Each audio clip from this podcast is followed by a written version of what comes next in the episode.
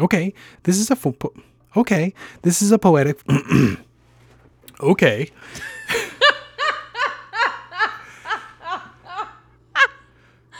This should be the outtake. Yeah, it will be.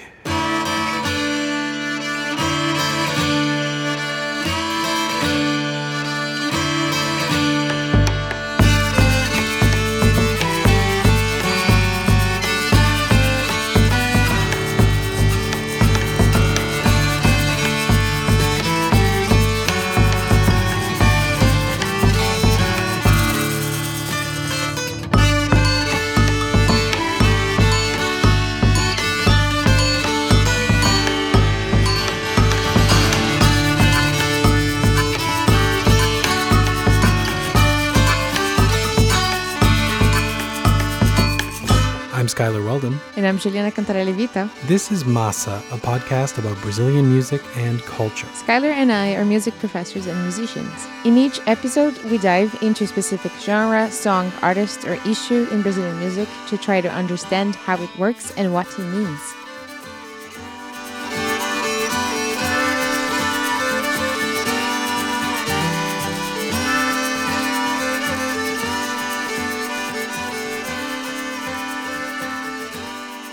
Skylar, you want to let everyone know what we're doing today? Sure. In this episode, we're going to continue our conversation about Maracatu de Baque Solto. Exactly. If you were listening to this without listening to the last one, we'll try to keep everything intelligible, but it might be a good idea to go back and listen through that one first. Yes. In that episode, we gave some context for Maracatu de Baque Solto, which is a music tradition from the northern sugarcane plantation region of the state of Pernambuco in the Brazilian Northeast. Actually, instead of going through all of that, how about we listen to a song that actually talks a bit about Maracatu de Baque Solto? Okay, uh, this is Maracatu do Passado by Antonio Roberto. Maracatu convalia em algum tempo passado, não era tão divulgado como está sendo hoje em dia. Divulgação não havia pra maracatu rural. Divulgação não havia pra maracatu rural. Mas hoje em todo local virou página de manchete no rádio e na internet, televisão e jornal.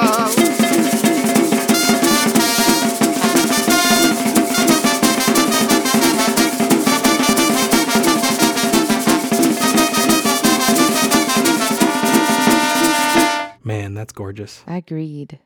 We were introduced to this song by the scholar Chris Estrada, who's actually going to help us out again in this episode. I'm Chris Estrada. I'm an anthropologist and historian, and I did field work on Maracatu, de Baque Solto, in Pernambuco. I think this song is really special because Antonio Roberto, who recently passed away, composed this almost a perfect song to narrate the story of Maracatu as seen from from the inside out, you know, as opposed to being um, explained by somebody outside of it, like myself. And I think that's a, a really important thing to emphasize because there are these narratives that are created from an emic perspective, I guess. So let's talk through some of those lyrics. Ok, he starts. Maracatu convalia em algum tempo passado, não era tão divulgado como está sendo hoje em dia. Divulgação não havia para maracatu rural. Mas hoje em todo local virou página de manchete, no rádio e na internet, televisão e jornal. So in English, that would be something like Maracatu has value. Some time ago, it wasn't so well known as it is nowadays. There was no advertisement for Maracatu Rural, but today in every place, it's a page one story. I love this opening because it really speaks to the explosion in popularity that Maracatu de Baque Solto has experienced in the past few decades. Yes, Chris talked about this actually. So it talks about Maracatu when it was principally taking place on the sugar plantations and contrasts that with how it is today and the fact that it is now something that is celebrated and it has publicity about it. It's featured in the news and on the radio and on the internet and on television and, and that was never the case before. It was something that, that was neglected by the broader society in Pernambuco, let alone in, in Brazil. The region where this music emerged has hundreds of groups today, where in the past there were only a handful. This song has many of the qualities that one would expect from a Maracatu de Baque Solto performance. The instrumental ensemble is composed of a snare drum, a tom tom, a shaker, and a bell, with a trombone and trumpet on top. But the instruments don't play with the singer, rather, they act as interludes in between the verses. And Mestre Antonio's singing follows certain poetic rules regarding the number of syllables and the rhyme scheme. There are two big differences between what you hear here and what you would hear in a typical performance. Yes, normally there would be two singer poets, or mestres. And these mestres would trade improvised verses in a competitive back and forth. Their improvisations happen at all night competitions called sambadas, and they follow the rules of various song forms. So that's what we're going to do today break down the four primary song forms that the singers use. We'll listen to examples of each of the forms and break down how they work. Let's do it.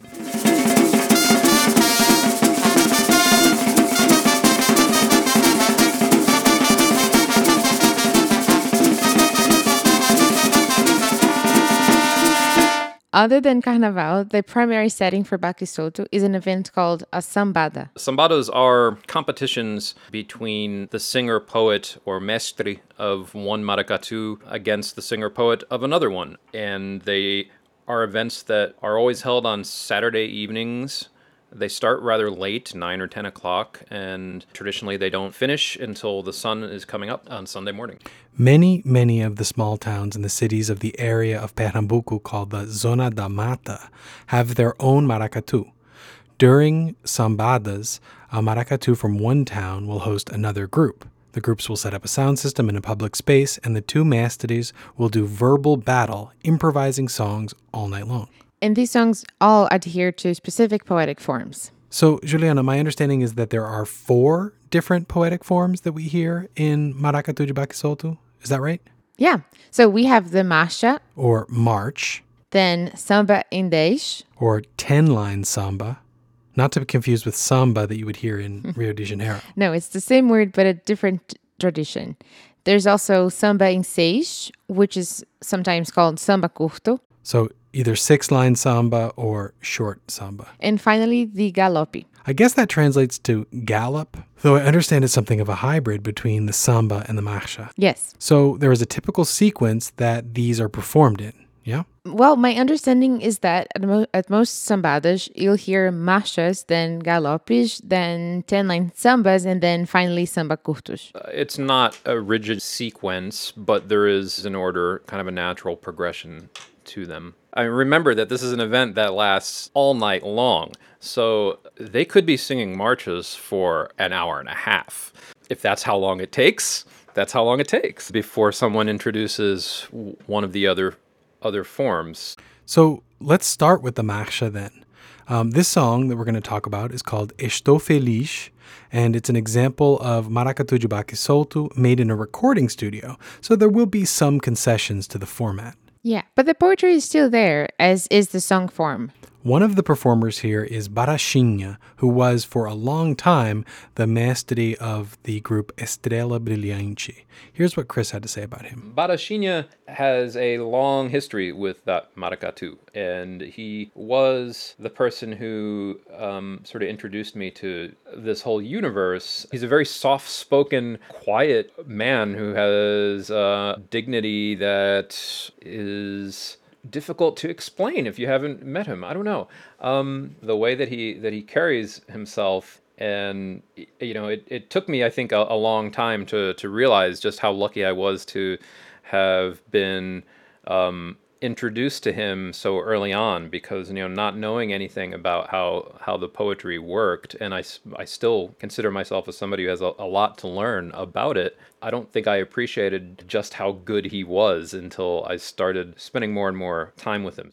As somebody who was gracious enough to, to put up with me hanging around and asking lots of questions and taking lots of pictures Let's hear a bit of the song Estou Feliz or I'm Happy by Barachinha and Manuel Domingos. Listen for how there are clearly two distinct voices that alternate stanzas of poetry. We'll talk about the lyrics in a moment.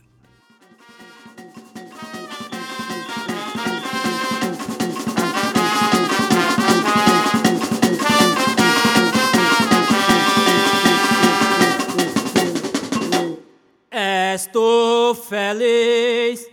Por vir gravar com você. Estou feliz por vir gravar com você.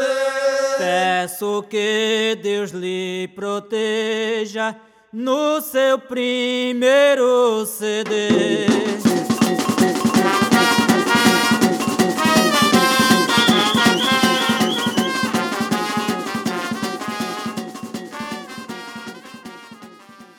So the first thing to note is the form. Well, I, I noticed that the instrumental ensemble doesn't exactly accompany the vocalists. No, they play in between. And there's also a small chorus that repeats the first line. Right. The form seems to be short instrumental interlude by the techno, then a solo line which the chorus repeats, followed by two lines of verse. Yes, that's how most marches are. Generally speaking, the poetry is very prescribed, though. Not in terms of what words they say, that is improvised, but in terms of how many lines they'll sing and how many syllables each line has. And it bears noting that between the slow tempo, the long instrumental interlude, and the call and response with the chorus, the mestre is afforded a lot of time to come up with the next line. It's like a very long, elongated period of limbering up. It's it's not going to be the thing that people are talking about the next day. It's it's a good time to sing very simple things about people who are in attendance, for example, because it's fairly easy to make a, a rhyme and couplet form about people who've shown up or maybe people who aren't there and wish they could be and you don't have to say anything too complicated about them, which is probably appropriate anyway, because as the night goes on, the poets are going to direct their energies at each other eventually. So I guess you could think of that first phase as being sort of more open ended and inclusive, just sort of inviting people to participate at the level they want to engage with it. What can you tell us about the lyrics here?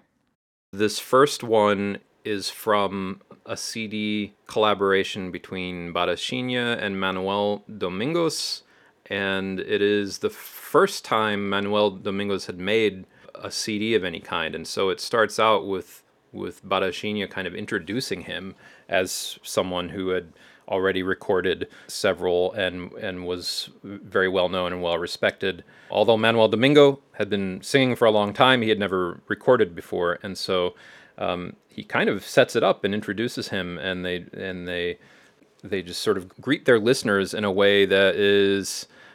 I mean, it's a different kind of performance than what you'd normally get captured on a CD, you know, with somebody um, just kind of saying, "Hey, thanks for thanks for listening," and I'm uh, I'm glad to be on your um, on your first CD. It's very it's almost conversational in a way. Estou feliz por vir gravar com você. Estou feliz por vir gravar com você. Peço que Deus lhe proteja no seu primeiro CD. The first line is from Barashinha. He says, Estou feliz por vir gravar com você. Peço que Deus lhe proteja no seu primeiro CD. I'm happy to come record with you. I ask God to protect your CD.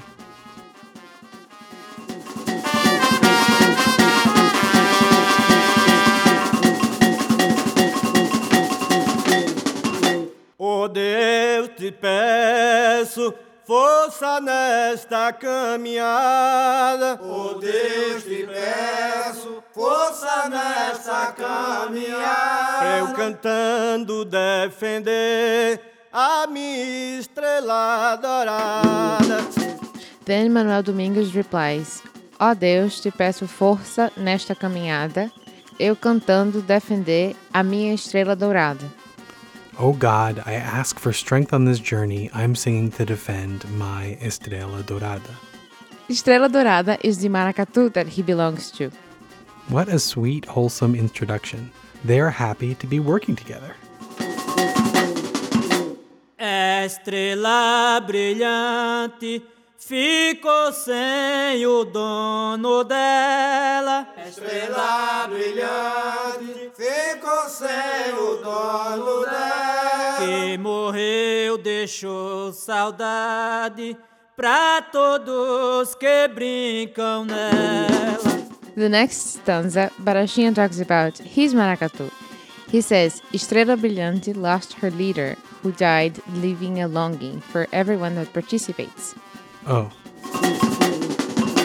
Também chorei quando vi num caixão. Também chorei quando vi num caixão. Um temporal de tristeza invadiu meu coração.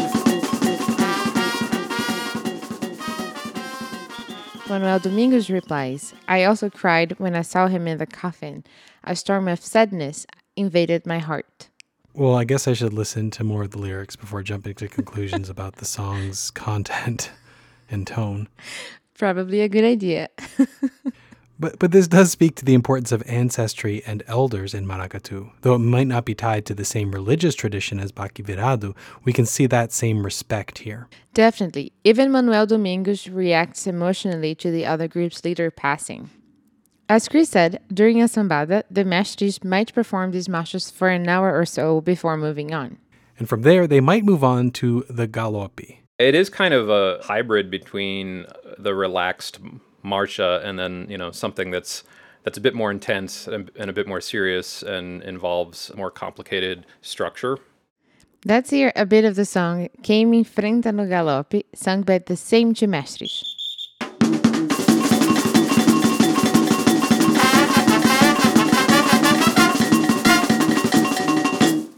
Quem me enfrenta no galope vai ter que ficar calado. Quem me enfrenta no galope vai ter que ficar calado.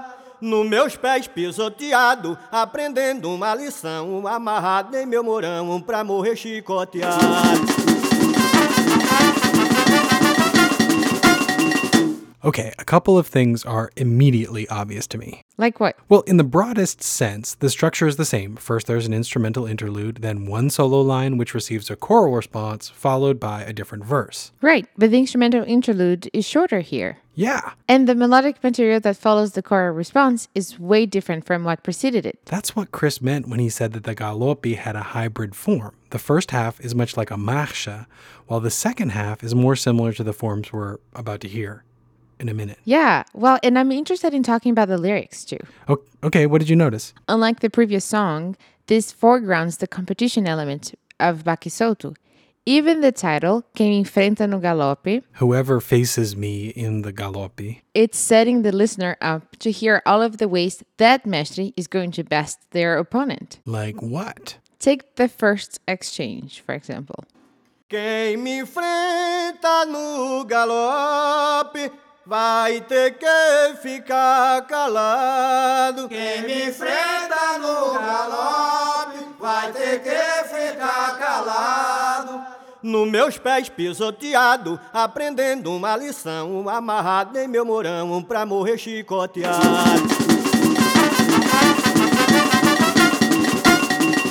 Quem me enfrenta no galope nunca mais ganha sambada. Quem me enfrenta no galope nunca mais ganha sambada. Doido de mente apagada, vendo a torcida mangando e o seu ouvido sangrando de tanto levar lapada. Basically, Manuel Domingos started by saying, Whoever faces me in a galope is going to have to shut up. They'll get stomped by my feet, learning a lesson, tied to a post, to die by my whip. Whoa. Wow, yeah. And then Barachinha replies, Whoever faces me in a galope will never win a sambada again. Crazy from having lost their mind, seeing the fans mocking them, and their ears bleeding from taking such a beating. Sheesh. That's serious. Hold on, it gets better? Okay, go on. Quem me enfrenta no galope perde a fama e se relaxa. Quem me enfrenta no galope perde a fama e se relaxa. meu samba lhe esculacha, tando em casa ou por fora, que é cacete toda hora, que até a cabeça racha.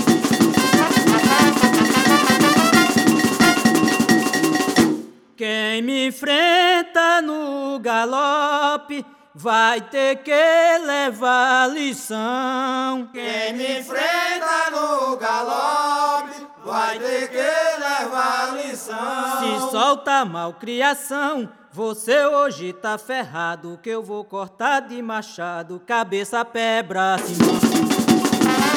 Okay, so first, Manuel Domingos says, Whoever faces me in the galope loses their fame and disappears.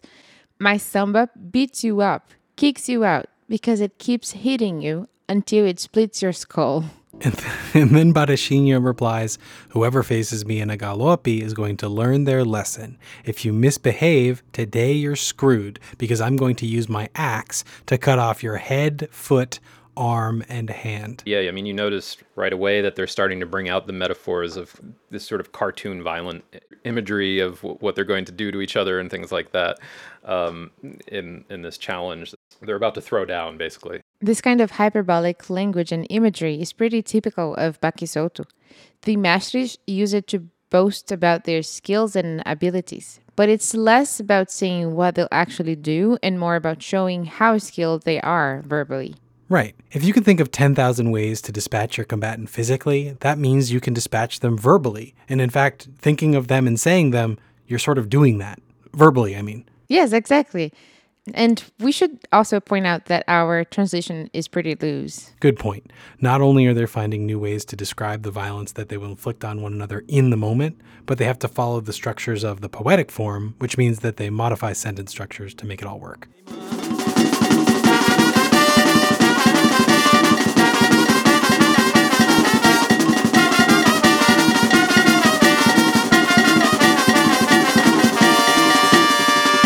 Let's check out a samba em dez or 10 line samba. Okay. Uh, this is a poetic form that folks might recognize from other parts of Latin America. It's connected to the Iberian tradition of decima poetry, which is the basis for music forms all over. This recording is a collaboration between Barachinha and Siba Veloso. Some of our listeners might be familiar with Siba Veloso, who is well known for his work with the band Mestre Ambrosio and subsequent solo career as a popular musician. Siba Veloso, who essentially apprenticed under him in order to, to learn everything that he knows about maracatu. I, I think Siba is a very interesting cultural mediator uh, in, in important ways because he's brought attention to the art form from from people like me and others, you know, who come um, from from other countries or or from other parts of Brazil, even because you know this is an unknown art form to many many Brazilians.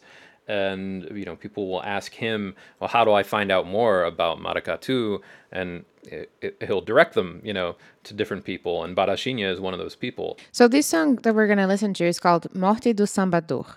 Each singer describes what it will be like when they die, how great a legacy they leave, and how much everyone will miss them.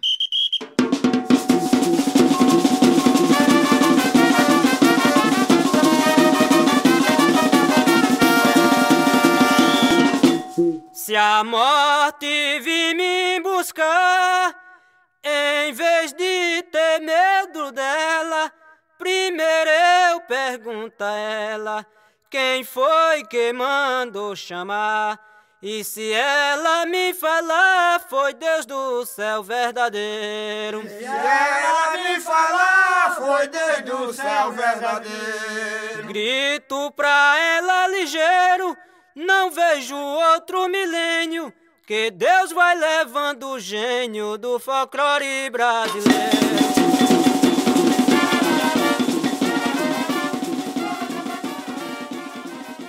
Right away, it's obvious that this is different by the longer verses.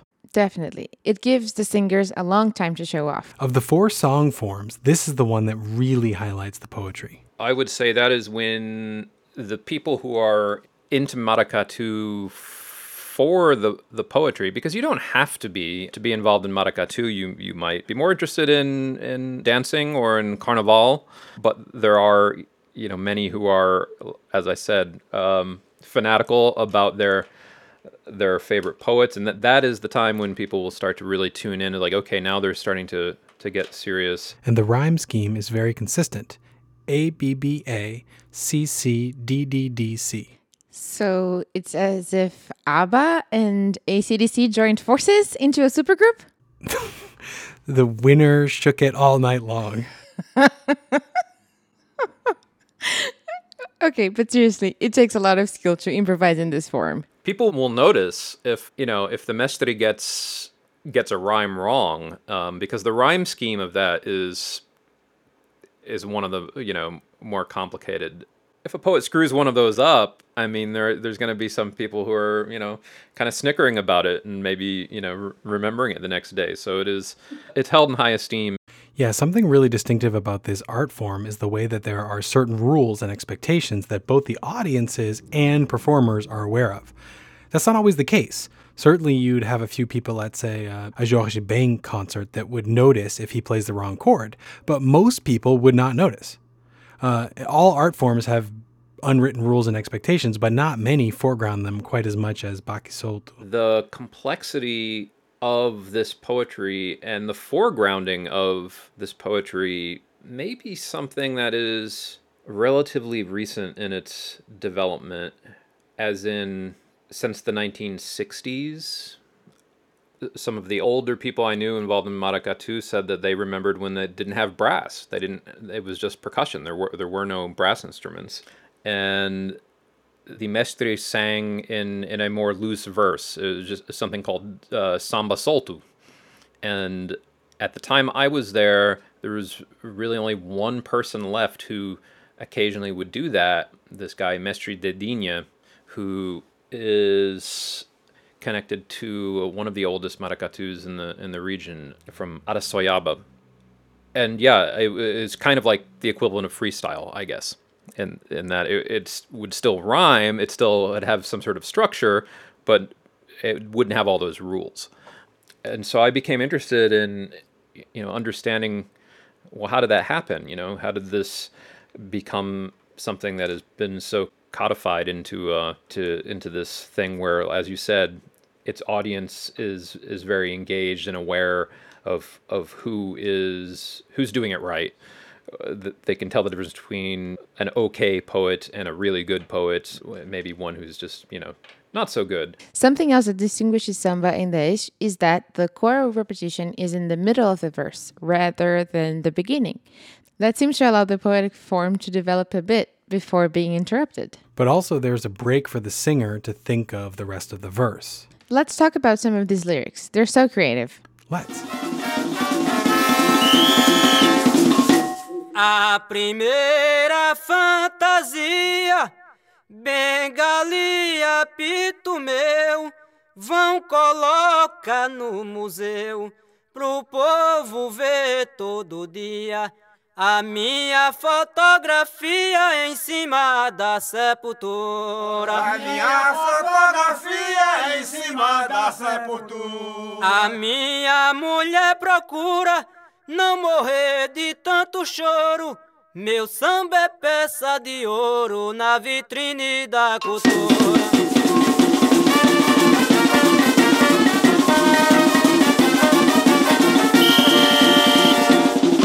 Barachinha goes first here. He says, a primeira fantasia, bengala e apito meu, vão colocar no museu pro povo ver todo dia. He's talking about putting his costume, cane, and whistle in a museum for everyone to see. You can hear the ABBA form. Let's see. Fantasia, meu, museu, dia. He plays a little with the syntax to maintain the rhyme scheme. Which shows that finding a way to say things within the structure is paramount. For sure. Speaking of which, notice the prosody, that is, how he emphasizes the syllables in Bengala e apito meu, vão coloca no museu. Aha. It's not how you would actually say those words if you were talking. If you were talking, you'd say Bengala e apito meu vão colocar no museu. Exactly. Bengala e apito meu vão coloca no museu. the poetic meter takes precedence over the spoken language. Cool. The poetry at the end of this verse is really beautiful too. My wife will try not to die from crying My samba is a piece of gold in the display case of culture. Ah, in the end, it's not about his cane and his whistle being in the museum. It's about his music. Right. Siba's response is really interesting too.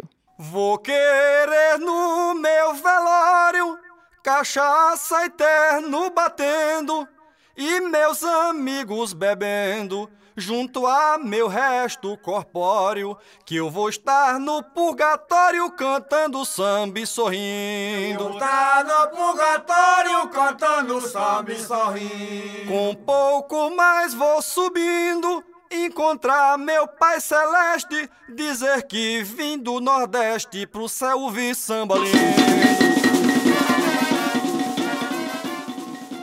Let's see.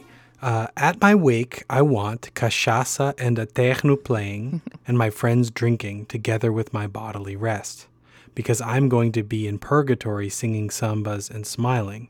With little more, I will rise up to my celestial Father to say that I came from the Northeast mm-hmm, mm-hmm. for the Lord to hear a beautiful samba. These boasts are outlandish, obviously, but they are so creative. Siba transitions from his own wake, where people will be singing and playing maracatu, to purgatory, where he will successfully use his skills as a mestre to gain entry into heaven. Amazing. Chris was right about these 10 line sambas. They really show off the poetry. But despite the elaborate verses and rhyme scheme, these are not the highlight of the sambadas. The most exciting part actually comes with the last of the four song forms.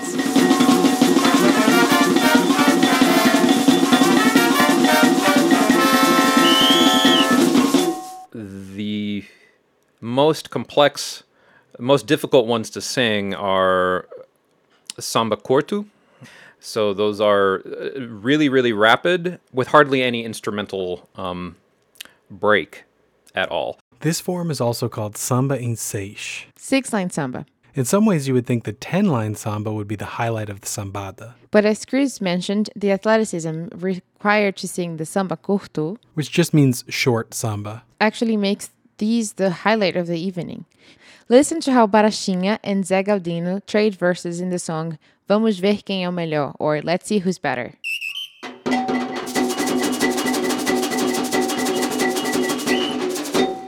Nesta faixa do CD, Nesta faixa do CD, vou ganhar de 10 a 0, porque nem gravando quero dar mais moleza a você. Pegue no samba curtinho, Pegue no samba curtinho. Com quatro linhas somente eu pego saia da frente que eu gravo CD só. Barachinha starts out saying, On this track of the CD, I'm going to win 10 to 1 because not even during a recording session do I want to go easy on you. And Zé Galdino replies, I'll take you in a samba curto with only four lines. I say, get out of my way so I can record the CD alone. I also love the local flavor. He says, eu pego, which in Pernambuco we use all the time in so many different contexts. Like what? Like, I if I w- were to tell you um, something that happened yesterday that someone did to me, I, I would say, well, and then in, in, in Portuguese, e aí ele pegou e me falou tal coisa. So the Terno interlude is comically short here. It seems like it's just a little flourish. Yeah, yeah, the singers have barely any time to think. That is why you won't see a, a poet jump from, from the marches to samba curto or samba comprido because it it requires um, being able to respond to what the other person just sang with almost no interval at all. So that that instrumental break during this simpler, so to speak, the the, uh, the other song forms, um, that instrumental break serves as a time for them to be like thinking about what they're gonna sing back when they respond, and as it progresses, that interval gets shorter and shorter to the point where there's almost none. In the very end, it's just like a few drum beats. just It's so impressive. Nesta faixa do CD, Nesta faixa do CD, vou ganhar de 10 a 0, porque nem gravando quero dar mais moleza a você. Pegue no samba curtinho. pegue no samba curtinho. Com quatro linhas somente eu pego saia da frente que eu gravo CD só. One other thing that I want to highlight is that pretty much all of these songs have something in common melodically, and that something roots them in the Brazilian Northeast. Ooh, Say more about that. Well, they all use the same scale. Okay, a scale is just a series of notes organized in ascending or descending order. Many of our listeners are probably familiar with the major scale. Um, that's the one that Julie Andrews sings in The Sound of Music. Do, re, mi, fa, sol, la, ti, do. If you count those notes, you'll notice that there are seven different ones before the same note repeats. One, two, three, four, five, six, seven, one.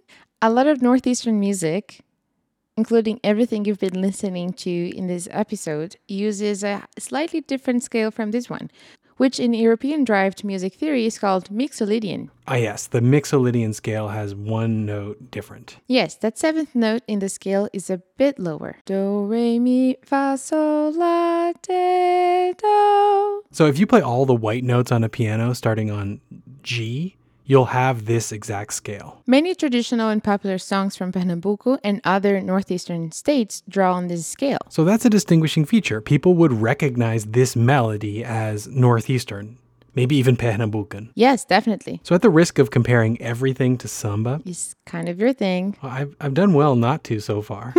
True. But, anyways, most Carioca samba, that is samba from Rio de Janeiro, wouldn't do this. The music tends to rely on the harmonic movement implied by the major scales, or the minor scales, but that's a different story, which is really not present here. no, some theorists might call this modal because it sticks to that primary note in this G rather than having a bunch of harmonic movement. So maybe we could show how it works in this song. For sure. You can really hear it in the first line. Nessa faixa do CD. On the syllable sha, you can hear Barachinha sing that seventh scale degree, the note that marks this as the Mixolydian scale. Nesta faixa do CD. Then Barachinha cont- continues down the scale, making it clear that he's really singing the G Mixolydian scale. Vou ganhar de 10 a 0 porque nem gravando quero dar mais moleza a você. So when he gets down to the root note, he repeats it when he says a você, você. Uh, and this strikes me as characteristic of this music, at least compared to something like samba. Watch it. Okay, I'm done. There are other aspects of the melodic style connected to this mode or scale that are also characteristic of this region. But if you want to know about that, you'll have to listen to some upcoming episodes about the music of Festas Juninas. Ooh, I want to know about that. Well, listen to those episodes then. Will do. Okay. Now that we've heard all these forms, let's go back to the song Maracatu do Passado by Antonio Roberto and discuss some of the imagery and commentary he provides. Great. I wanted to mention that this disc is actually produced by Siba Veloso. Yeah, that goes to the cultural mediator role that he plays. This song is nearly nine minutes long, so we won't go through it line by line, but let's listen to a few highlights. Okay, there are a few verses that I was hoping to discuss. Great. Show me. Let's start where we left off before. Em alguns anos atrás, Maracatu se encontrava com outros sempre brigava, mas hoje não brigam mais. Acharam um caminho de paz e de muita boa vontade. Acharam um caminho de paz e de muita boa vontade. Porque hoje, na verdade, o que vale é fantasia, talento e sabedoria, perfeição e qualidade.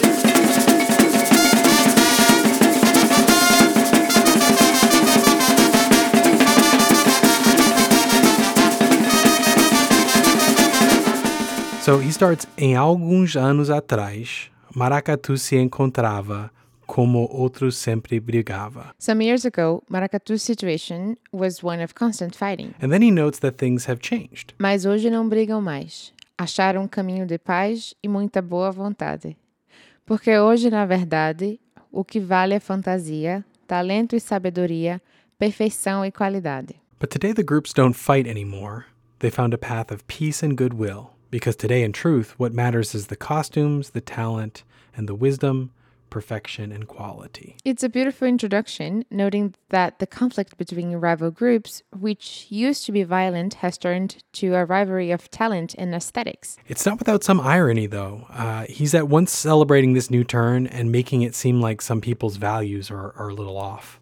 in the way he sings it, you know, he talks about how groups used to have conflict uh, with each other that was an essential sort of component. And this is something that people do remember, and they remember it in in the sung verse, and they remember it in the stories that they tell, even if they're telling stories that they heard from their from their father or their grandfather, because the, these maracatuzeiros are generational. They might be telling about how things used to be based on based on how they heard it. Was that it was all done on foot. Um, groups would leave one sugar engenho during Carnival. You know the the the days off work that um, that people got for Carnival were were not um, were not wasted in in any way. They would spend them on the road with their maracatu and traveling on foot on the dirt roads that connected these engenhos, which are essentially like company towns, right? There are um, tied to the sugar plantation and sometimes fights would break out if one group disrespected another, such as um, not uh, lowering the bandera, the, the the equivalent of the you know the estandarte, the, the the flag of of a maracatu would get typically when when a group meets another they're supposed to sort of lower it like like in a bowing motion and acknowledge them on on the road and if they don't then they're there's you know it's like saying they're not worth acknowledging and it's taken as a as a slight. So fights would break out. Quem é maracatuzeiro do passado se recorda, bombo amarrado de corda, carbureto no terreiro, no farol de um candeeiro até amanhecer o dia. No farol de um candeeiro até amanhecer o dia. Mas hoje é com energia, tudo é eletrificado, com carro de som ligado, isso é tecnologia. This verse continues that mixture of nostalgia and critique from the last verse. So, translating that verse to English, we have Whoever is a maracatuzeiro from the past remembers bombos tied with string, coal lanterns on the ground, the light of a lantern until dawn. But today it has energy, everything is electrified. With a sound car, this is technology. Instead of the coal lanterns of the past, today we have the bullhorn covered sound cars that we discussed last time. Chris talked about this too. Coal lamps, these carburetos no terreiro, which one of the older guys I spoke with a lot also remembered those coal lamps, and that when uh, when fights would break out, people would would actually put out those lights. They intentionally so that people couldn't see you know who was coming at them and it would be chaotic and there would be you know people would people would get hurt. This is something that that no longer happens right? This is by and large uh, part of the past and if the groups want to participate in the civic life of, of the towns and the and the, the carnivals where maracatu is now recognized they can't fight with each other. And so they even have it in the rules of the association based out of Aliança that was formed that if a group fights with another group, they can't parade in Carnival for um, like the next two years. They have to sit it out. So there's this, it's kind of like this narrative of modernization in a way that, that the civilizing narrative of how far the art form has come from its origins and yet there's also kind of a sense of something lost at the same time that something's been gained. I mean, the uh, that the emphasis is is on the costumes and on the beauty of it, which is um, which is what people recognize. It's interesting how he's able to maintain this unresolved dialectic. He's certainly positive on some of the changes. It's not just this pure nostalgia trip where he's saying, oh, those were the days. Uh, there's certainly lines where he's talking about education that people now have and things like that. It's it's kind of hard to find this kind of nuance in a song, you know. It's a major thing that I that I find so compelling a, about the song because if you if you talk to people who lived through those years, they don't want to go back to the days of living on the plantation. I mean, there was, uh, you know, uh, it's very rare to find people who had, you know, their own roça that they could actually subsist on and have a kind of autonomous existence that could anyway be thought of as as a simpler idyllic country life most people were in a cycle of perpetual debt to the to the company store that was run by the engenho and had to deal with the the fact that sugarcane is seasonal work and you spend a lot of the time f- trying to figure out how to how to get by the rest of the year so it is a sort of bittersweet quality to it that uh, like you said it is, it's hard to maintain that and and he does it for for a good you know 10 minutes There are a couple more verses I want to discuss. Até mesmo a criançada hoje já não sente medo de ver caboclo rochedo de surrangola e guiada. Ela fica encantada com o brilho da fantasia. Ela fica encantada com o brilho da fantasia. O toque da bateria agita adulto e criança. Maracatu virou dança pra criançada hoje em dia. Ah, this verse is great. In the last episode, you told us about how the tengu tengu of the caboclos used to scare you when you were little. Between the massive, colorful costumes, the eerie sounds of the bells, and the weaponry, I admit that I was terrified of them when I was younger. When I saw them walking in the streets, I would ask my mom to go the other way.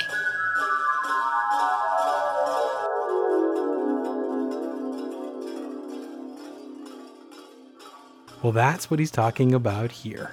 Yes, even children today aren't afraid of seeing a tough caboclo with his costume and his lance.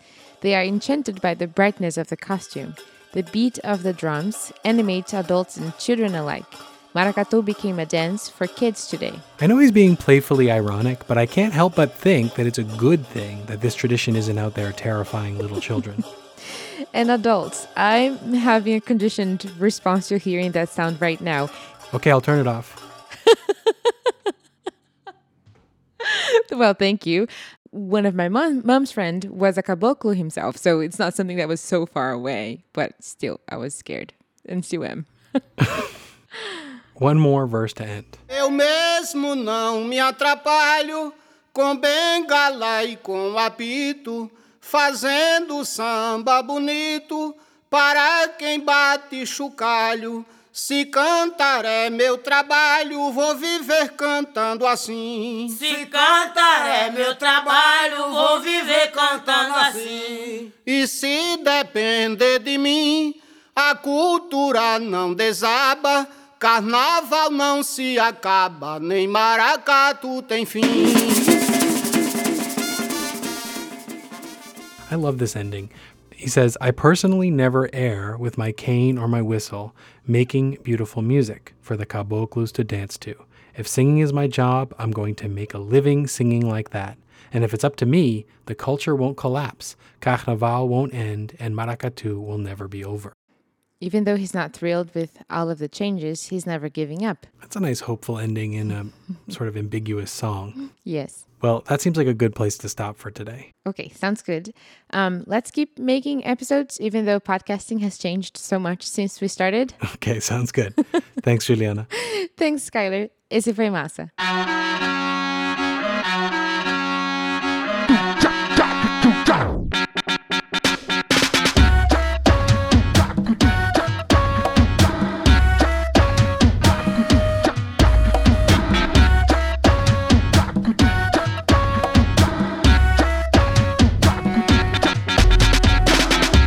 Masa is written, produced, and edited by Juliana Cantadelivita and me, Skylar Weldon. We'd like to dedicate this episode to the late Antonio Roberto. Thank you for your music, Mestre.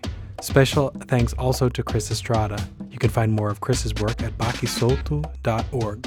For episode transcripts and other materials, please visit our website, essefoimassa.com.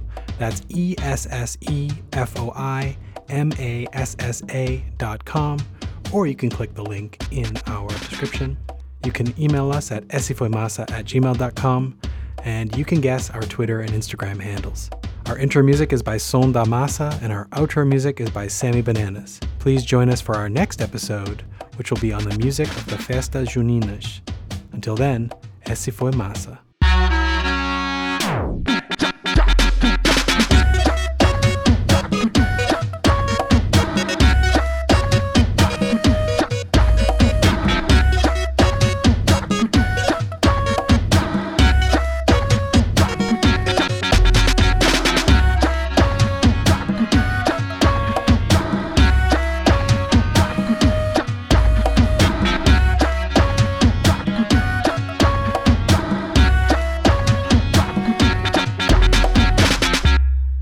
E aí ele pegou e me falou tal coisa. Ah, então você usa em vez de tipo então, e aí, coisa assim. Yeah. Why am I speaking in Portuguese all of a sudden? Idiot.